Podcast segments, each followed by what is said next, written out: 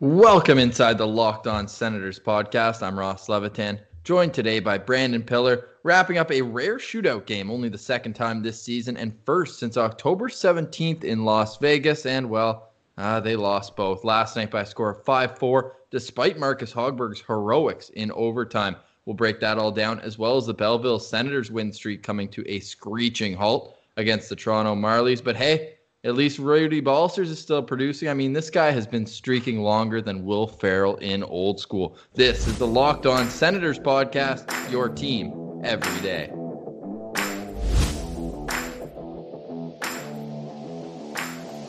Today is December 22nd, and shock, Pilsy, Chris Stewart was a complete non factor. Yeah, he definitely was a non-factor during the game, but uh, how about his little antics in the warm-ups, eh? Trying to get a little rise out of Borokop? Yeah, well, Boro was pretty clear in the morning. I love the quote from him where he said, Hey, I'm making zero dollars next year. I've proven that I'm going to fight whoever. I have a willingness to go. And he's had to a million times in his career. I don't think he's worried about a guy who played three minutes and 50 seconds in the game, zero in the third period. I don't think he's worried about a guy like that. Yeah, Boro's an offensive guy now. He's a skill guy. He doesn't have time for uh, pigeons like Stewart and trying to set scraps up. He's worried about getting points. Speaking of which, he got two last night, career high in goals. Let's go, Boro. Yeah, we're going to get into all the defensemen talk a little bit later because there's so much going on on the back end. But I do want to mention he also was not uh, shy to go after the same guy. Of course, the reason why Chris Stewart was going after Boro uh, in warmup was because he left Travis Konecny with a concussion from their last meeting, a very physical affair. There was the Konecny storyline, there was the Tkachuk Laughton, Laughton out of the lineup as well, so that kind of died down. But going back to Konecny, he had another play today. He's really got to learn when Boro's on the ice because it was in the same area right in front of the Senators bench. And he had his head down, and Boro hit him again. Um, uh, Konecny ended up chasing him down actually after that play, and Boro's just smiling. He's like, man, you got to know, like that's the way he plays hockey. So uh, heads up play. You mentioned the offensive numbers, just super impressive. Another guy who's impressive last night was Marcus Hogberg. I was not a fan of the first goal, the Kevin Hayes breakaway. I thought that even though mm, maybe Erik Brannstrom could have done a better job kind of angling him off, you gotta stay on your post. He's a left shot coming in on the left side, and he pulled off too quickly. And I mean, that thing just trickled in. And that that's a tough one because that's two younger guys in Hogberg and Brannstrom that are dealing with a savvy vet in Kevin Hayes. And I think uh, Hogberg was kind of relying on Brannstrom to tie him up well enough to draw him to the far side. But then at the kind of last second, Hazy put uh, slipped it through the other side, which neither of them were expecting. And you know, I think Brannstrom he tried his best on that play. Like it was honestly, it was a borderline hooking penalty in my eyes. He was really tying him up, but just that's where the size and strength and experience comes into play as a defenseman, where you have to find a better way to hold him off or at least push him farther to the side. And like you said, that's a tough one that Hogberg has to at least uh, spread his massive frame out and get that pad uh, a little farther over so that Hazy can't slip it in there. But definitely a tough one to uh, let the Flyers get ahead quickly like that. Yeah, there was a lot to like about Hogberg's game, but that was a little bit of a stinker to start it off. He did bounce back well. He ended up with 34 saves, made four unreal saves in the extra frame, or else it wouldn't have even gone to the shootout. And then he was solid in the shootout as well. Um, he stopped Claude Giroux on a really nice shot. Um, and I mean, there's not much more you can ask. Chris Stevenson from the Athletic, he tweeted out saying that somebody just yelled the hog burglar in the uh, the press box. I think that's a little much, seeing as Hogberg has a one-one and two record. So he'd only have to win his next 19 straight games to even the Hamburglar's mark of 21 and two. That is still just astounding. Uh, another thing that's astounding to me is a guy like Tyler Ennis. He was named the first star in the building. Two goals, had an assist as well, had three points on the Senators, four goals. He's up to 10 goals and 11 assists this year. I think a team's going to get a pretty good value player here coming up in Tyler Ennis here coming at the deadline.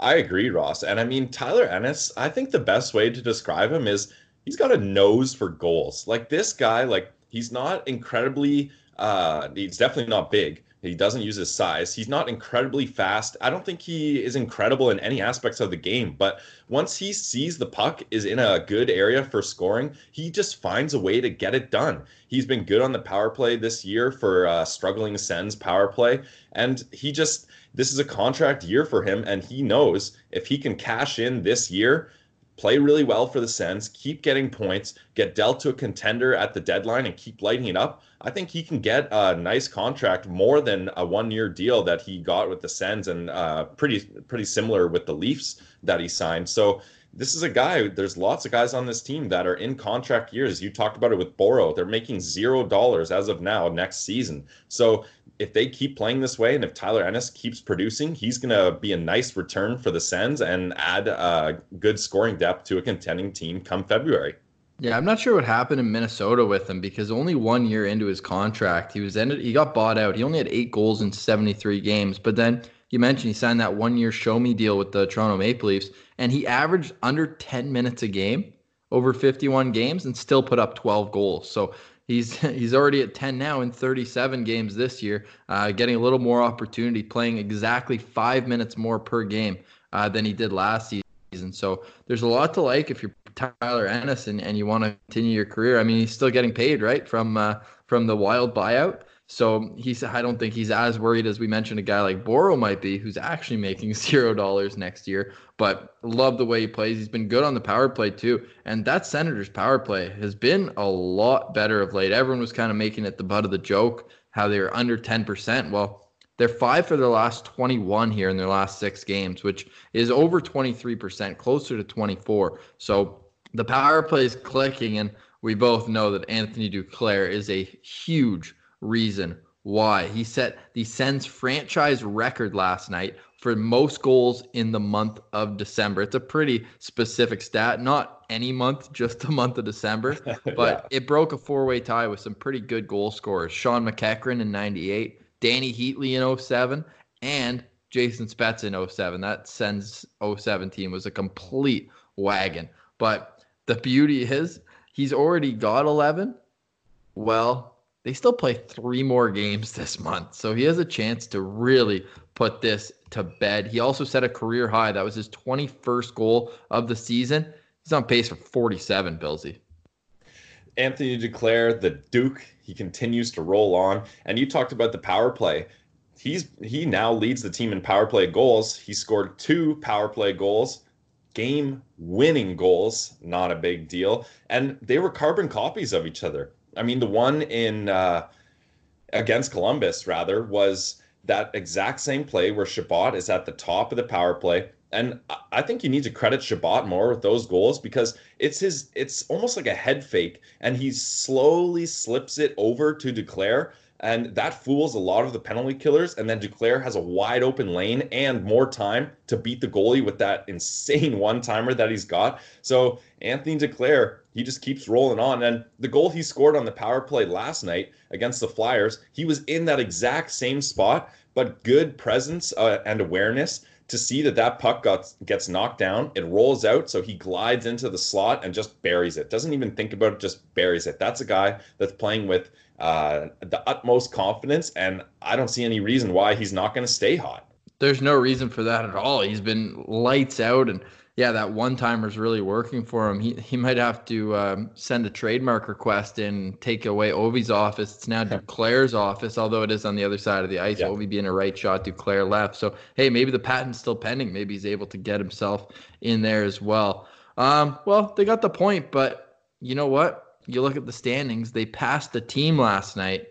Well, that team was the San Jose Sharks, who also lost in regulation. So, Pillsy, if they're going to pass a team, that's the one you want to pass, right? Who would have thought years, if you're you're talking five years ago, that we would be so obsessed with the San Jose Sharks uh, standings this season? But it's been fun because the San Jose Sharks have been super streaky. Like I feel like they started the year off absolutely terrible, then they got hot again, then they got terrible again, and now they're still terrible. Thank God. So I think there's a good chance the Sens could have at least two picks uh, in top ten. So if the Sharks keep keep sinking like they are, it's looking good for the Sens come draft day 2020.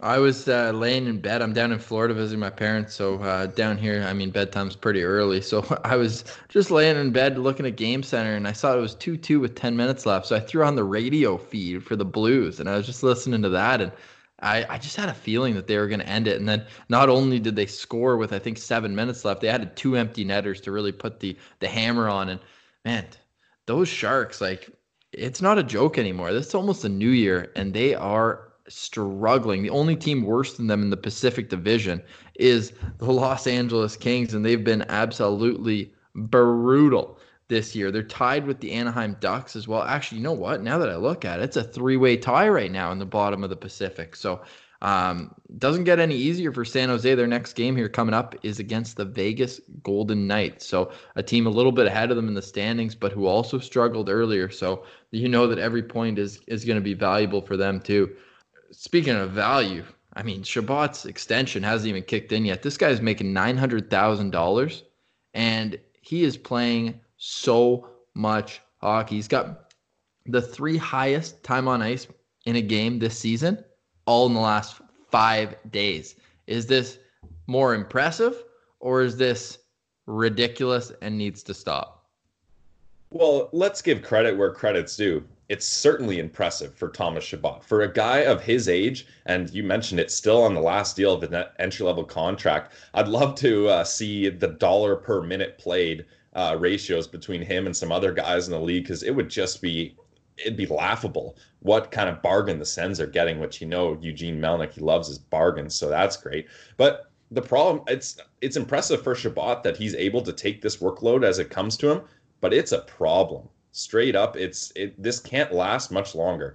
If you see you mentioned there's three games left in december. If it goes any uh, farther than december and into the new year where he's playing 30 minutes and you've got a guy like cody cody Goloubef playing 23 minutes and not really playing well really being overwhelmed uh, he was a big factor in three of the goals that he was on the ice for at a dash he three. had no he had no idea that van riemsdyk was behind him on that last breakaway and that's a guy like JVR. We all know his talent for scoring, but he is not a fast skater. That's a guy that you should be able to uh, keep tabs on and ho- and hold him off from getting a breakaway. And you know it's pretty likely he's going to get a goal if he's wide open and all alone against uh, Marcus Hogberg. So that's on Goloubef. And you know what? It's it's not really his fault as a 30 year old veteran defenseman. He's a guy that really he's meant to be your seventh D a kind of guy that he can spend time in the press box, which he did a lot of at the start of the year, and then he can kind of plug him in every once in a while on the bottom pair when you have injuries or need to give guys a break, or like uh, DJ Smith was doing, uh, giving Brannstrom a game or two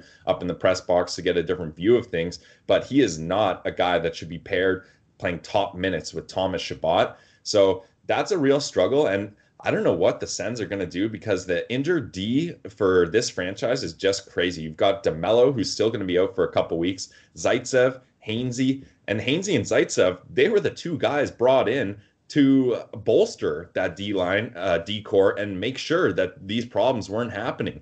So it's really tough seeing those guys go out. And I don't know, Parley and I talked about it last episode it's it's a tough position for the Sens because you don't want to give up any assets just to get a temporary uh, band aid solution defenseman, but also how long can you let this slide and how much can you uh, let the weak D corps be a detriment to your team and uh, kind of ruin the confidence of your team? Because let's face it, if you have a better defenseman in those three spots that are injured, you're probably winning these games. The Sens have been in over or uh, games past regulation in five of the six uh, games they've played recently. So if you have just a little bit more talent on that back end, there's a much better chance that you're winning those games and you're taking the two points home instead of the one.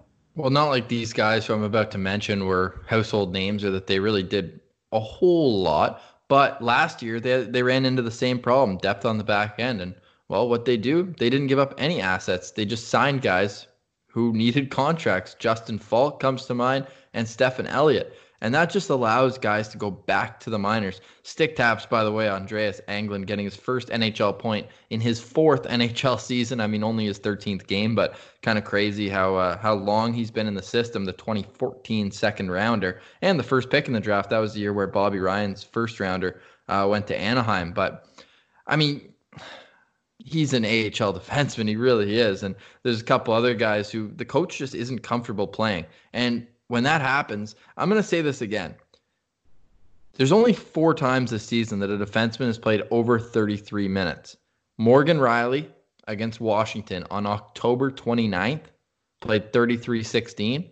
And then Chabot three times in the last five days 33 49 last night, 33 49 against Nashville, and 37 50 in Tampa Bay. So it's just unbelievable. Like those, that's, and you can even go down. Only two more defensemen have played over 31 minutes in a game, and he's beating it by six full minutes, which is basically how long Andreas Englund plays in an entire game when he's in the National Hockey League. So it can't go on much longer. And the the depth factor goes all the way down to Belleville because they're struggling on the back end. They've got East Coast guys trying to fill a spot here. And while they're continuing this run, you look at they had a third line yesterday that was that still had NHL prospects. It was Veronneau, Schlappick, and Abramov on it.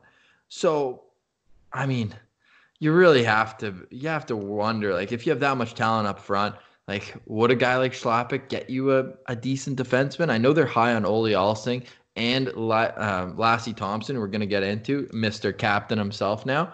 But these guys aren't coming over this year. And, and this is an important year for development for the AHL guys. They need to have enough depth that their AHL D corps can hang at, like, keep up with the forwards down there. So something has to give. And I mean, some guys are taking advantage of the extra time, though, Pillar. We got to get into Boro here. You mentioned the career high in goals and points. What is it about his game that's been able to evolve the way it has over this past season?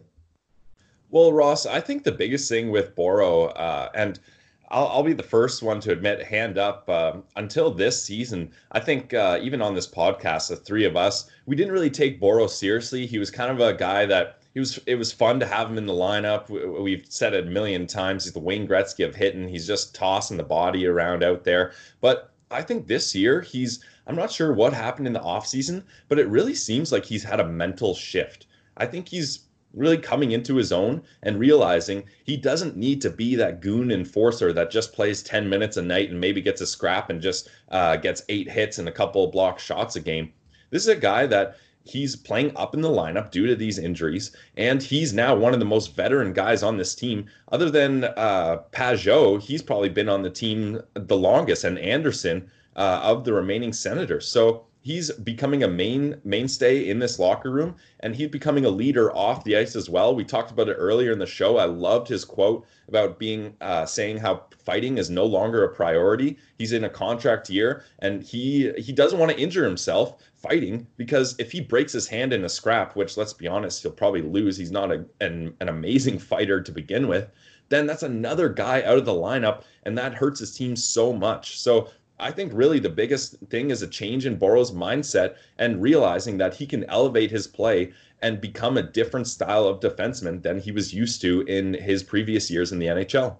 Believe it or not, Mark Borowiecki was drafted by the Ottawa Senators the same year they took Erik Karlsson. That's how long he's been in the organization, the 2008 fifth rounder. And you mentioned how he's evolved his game. Well, he's still not scared to throw the body around. Only Ryan Reaves has more hits than him this season. Reaves has 163. Boro is second in the NHL with 148. Oh, yeah, that's Brady Tkachuk third, 143. But yeah, Boro. his hits per 60 minutes on the ice is over 13. Like you got to keep your head up, and that's what I was saying about Travis Konecny. You can't, especially when you're Konecny size. I think 5'10. Like he's not a big guy. You have to know that Boro's out there, and I think that that goes down a lineup when when you know that the other guy is going to step up. It makes you think twice about cutting through the neutral zone. I think he's an important player now, and I, out of all the free agents here coming up, outside of Duclair, who's restricted, but out of the unrestricted free agents, I think Boro and I like you shudder to think that you'd say this last year, but he's a guy you have to lock up.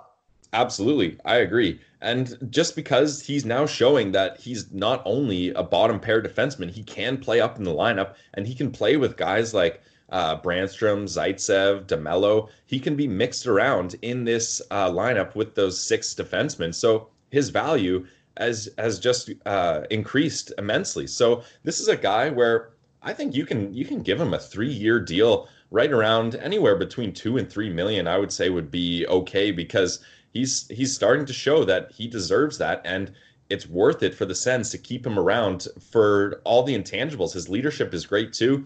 I liked uh, his quote too after the game. Uh, he said said he was talking with Brannstrom and he's really using an approach where he's not barking at guys, he's not getting angry, he's just trying to help build their confidence and tell them to keep working, stay confident. So this is a guy that I want to see in this Sens room for a long time and wearing a letter. I love seeing Boro with that A on because he's he's showing that he knows how to be a leader and he wants to be a leader. So it's great and Boro Cop keep patrolling.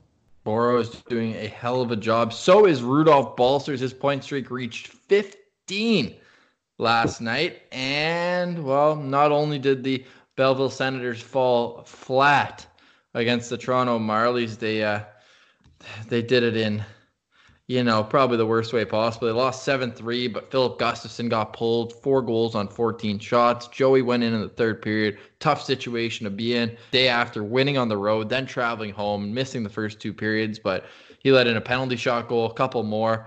Um, 7 3, I mentioned the final score against the Marlies. The good news is they get a chance here coming up on December 26th at Scotiabank Arena at the Big Barn in Toronto to make up for that. Otherwise, Rudy Balcers the story. Not only 15 game point streak, but his 100th AHL point as well. How long can you keep him down there before you get him the call back to the NHL? Where we should say he did not look out of place last season. No, not at all. And Balcers, he looks just as dominant as a guy like Drake Batherson in the AHL. I mean, Batherson still leads the lead in points with 37, tied with Reid Boucher. And Balcers, like, 22 points in 15 games, and each of those games getting at least one point. That's just incredible. But I hate to bring back to the old point, Ross, but I really don't think we're going to see Balcers or Batherson until that trade deadline. The Sens have been adamant about it. And I think what's the point of changing your mindset now? Stick to it. Keep those guys down there performing, dominating, giving Belleville a better chance for a playoff push, and then bring them up when they're ready. The tough part about last night's game is Belleville was up 3 1 when Schlappick scored early in the second period, and then it was all Toronto from there. They scored six unanswered goals. Now, people will say, yeah, well, Toronto has a bit of an advantage because all their goal scorers, you know, guys like Darren Archibald, who's a former Belleville Senator, but Nic Petan yes, should not be in the, the American Hockey League. Yeah. Uh, Kenny Agostino with 15 goals. Like, they have these tweeners who they're paying one way contracts to, Pontus Aberg as well, and they're just able to pay them NHL salary at the AHL level. Martin Marincin was in the lineup as well. That guy has been on a bus back and forth. Seems like he's getting called up and down to Toronto every other day. But you know what? This is a game I think Belleville, you know, they've been playing so well recently. They can kind of put this in the back burner, learn from it, and you got to show up at the big barn on Boxing Day. One stat that really came out, though, from that game Belleville's power play 0 for 7. And that's got to be better. With all the offensive talent on this team, that power play needs to click. Like Toronto's went 2 for 5. You know, that's just about the difference of the game. 3 for 5. Well, th- the third being a penalty shot. So you take out those three goals and you got a tie game. So um, it's one of those situations where um, you got to produce when you have the extra man. And this is a tough loss too because not only is it's it's your biggest rivalry against the Toronto Maple Leafs AHL affiliate uh, in the Marlies at the Battle of the 401 essentially now that the team's in Belleville, but to have the Marlies score 26 seconds into the game in your barn and have a "Let's go Marlies" chant cry out, that's gotta that's gotta infuriate you as a Belleville uh, player, especially you've been playing so well and they want the home support. And then the Marlies come in with their fans, score early. Then, like you said, the Belleville Sens go up 3 1, and then they just let it all slip away. So that's the toughest part for the Belleville Senators. But I think we see a good chance that they bounce back in Scotiabank Arena because this has been a bounce back team. Remember that awful loss that they had against the Cleveland Monsters, the first uh, game of the back to back at home? Well, they yep. came back in a huge way and absolutely dominated. So I think they're going to be playing with a chip on their shoulder at Scotiabank Arena. It's going to be a big crowd on Boxing Day. I'm sure uh, lots of people will show up for a bit of a, a cheaper option to see some hockey at the main rink in Toronto. And it's going to be a good game. And I fully expect the Senators to to win in a big fashion. Hey, if you're going down to that game at Scotiabank Arena, it's at three o'clock on Boxing Day. I'm going to be working at the Amsterdam Brew House down on Queens Quay. So if you come in with your Sens gear, I'll be there from noon onward. If I see people walk in and you're talking Sens Central, we'll hit, we'll hook you up with a Boneshaker as a, as a little giveaway here that's coming right out of my pocket. But I'm happy to do it. Nic Petan should not be playing the AHL. This guy is Four ridiculous points. too. It's his second four point game against Belleville this season. He's got 12 points in six AHL games. Like you kidding me right now? This guy's been on waivers twice. But now let's get some news and notes here. I'm serious, by the way. If you come down to Amsterdam Brewhouse, say you listen to the pod, we'll hook you up with a nice cold beer. Scott Sabourin, a guy who loves his beers, loves to scrap as well. He's going to be in the lineup back again tomorrow night. Great to see him back after that scary incident in in Boston uh, about a month ago. But how how would you um, alter the lineup here to make room for him? That's got to be a bit of a, of a relief for Boro too, especially after coming out saying he's not going to be fighting anymore. Having someone else in the lineup that you know can kind of at least accept most of the responsibility in that enforcer type role, where because uh, if other teams know that Boro's not going to be fight fighting, maybe they're playing a little dirtier out there. I mean, he still could throw the body around. If uh, you're not sure of that, just ask Travis Konecny about it. But having Sabourin there, um, to kind of fill out that physical role is going to be great for the team and i think you got to put him on that fourth line i mean there's too much there's too much offensive talent uh, around this team and too many other prospects that could be getting good chances playing uh, in a third line role that you, you got to keep scott sabourin down there and he's just kind of out there uh, being Borokop's uh, right hand man essentially but, but who who comes out well, Brady Tkachuk didn't uh, didn't practice uh, this morning, so maybe that's a guy that uh, you're filling in Sabourin. Obviously, not in Tkachuk's spot in the lineup, but you shift the lineup to uh, to get him in there. Then another way that uh, I think could happen. They've got two centermen playing the wing right now in Logan Brown and Colin White. I think kind of the more natural fit if Brady Tkachuk can go tomorrow, is to take out JC Beaudin, move over either Brown or White to center, and then just slide him in there on wing on the fourth line. But lots of, of lots to be excited about. Not only the Sens playing Buffalo tomorrow, but the World Juniors, maybe the best time of year. And now that the the lineups are being finalized, we're going to get our buddy Henry from Sens Prospects on next week to uh, to preview the tournament from a Sens perspective, and it could be a big one because it seems like there's going to be three in the tournament, but all playing big roles. You've got Shane Pinto of Team USA, maybe the medal favorites. We'll get into all the favorites with Henry, but they look like they're stacked. And Shane Pinto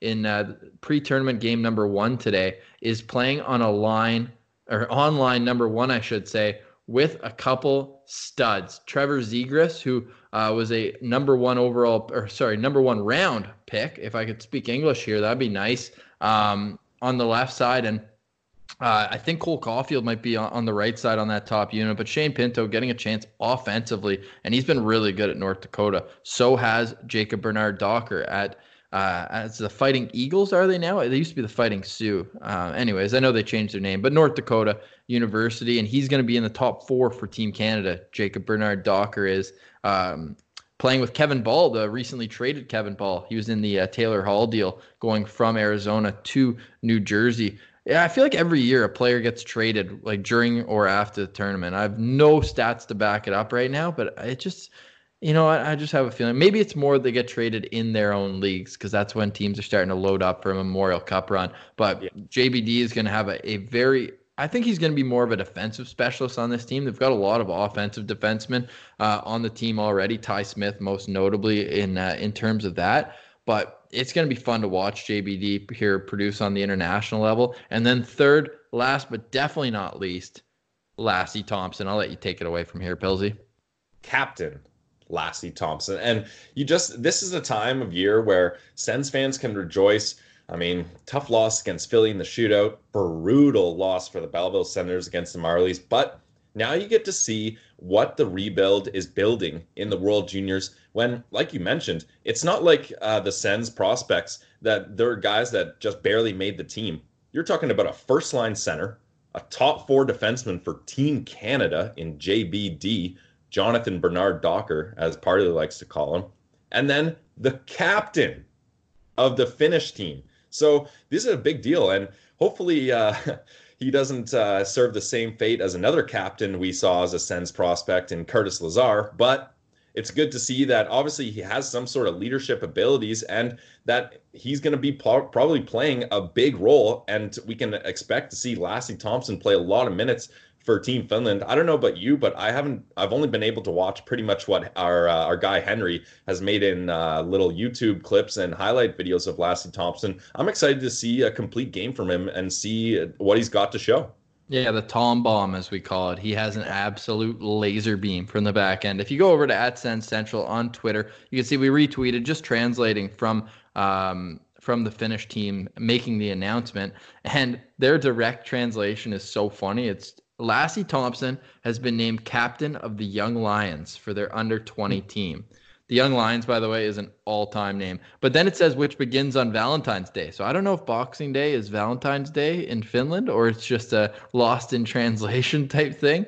But uh, super funny that uh, that that works out. So yeah, three guys to really keep an eye on here at the World Juniors. I'm not sure who the favorite is. I'm going to say Canada, but we're going to know really fast because the tournament opens on Boxing Day, Canada USA. But we're going to talk to you before then here on the Locked On Senators podcast. That's Brandon Pillar. I'm Ross Levitan. The Ottawa Senators in action tomorrow against the Buffalo Sabres. We'll preview all that for you, get you set. This is the Locked On Senators podcast, your team every day. And if you're celebrating Hanukkah, happy Hanukkah. You Christians, you got a couple more days to wait. Christmas coming around the corner as well. Happy holidays to everyone. Thanks for tuning in and go Sens go.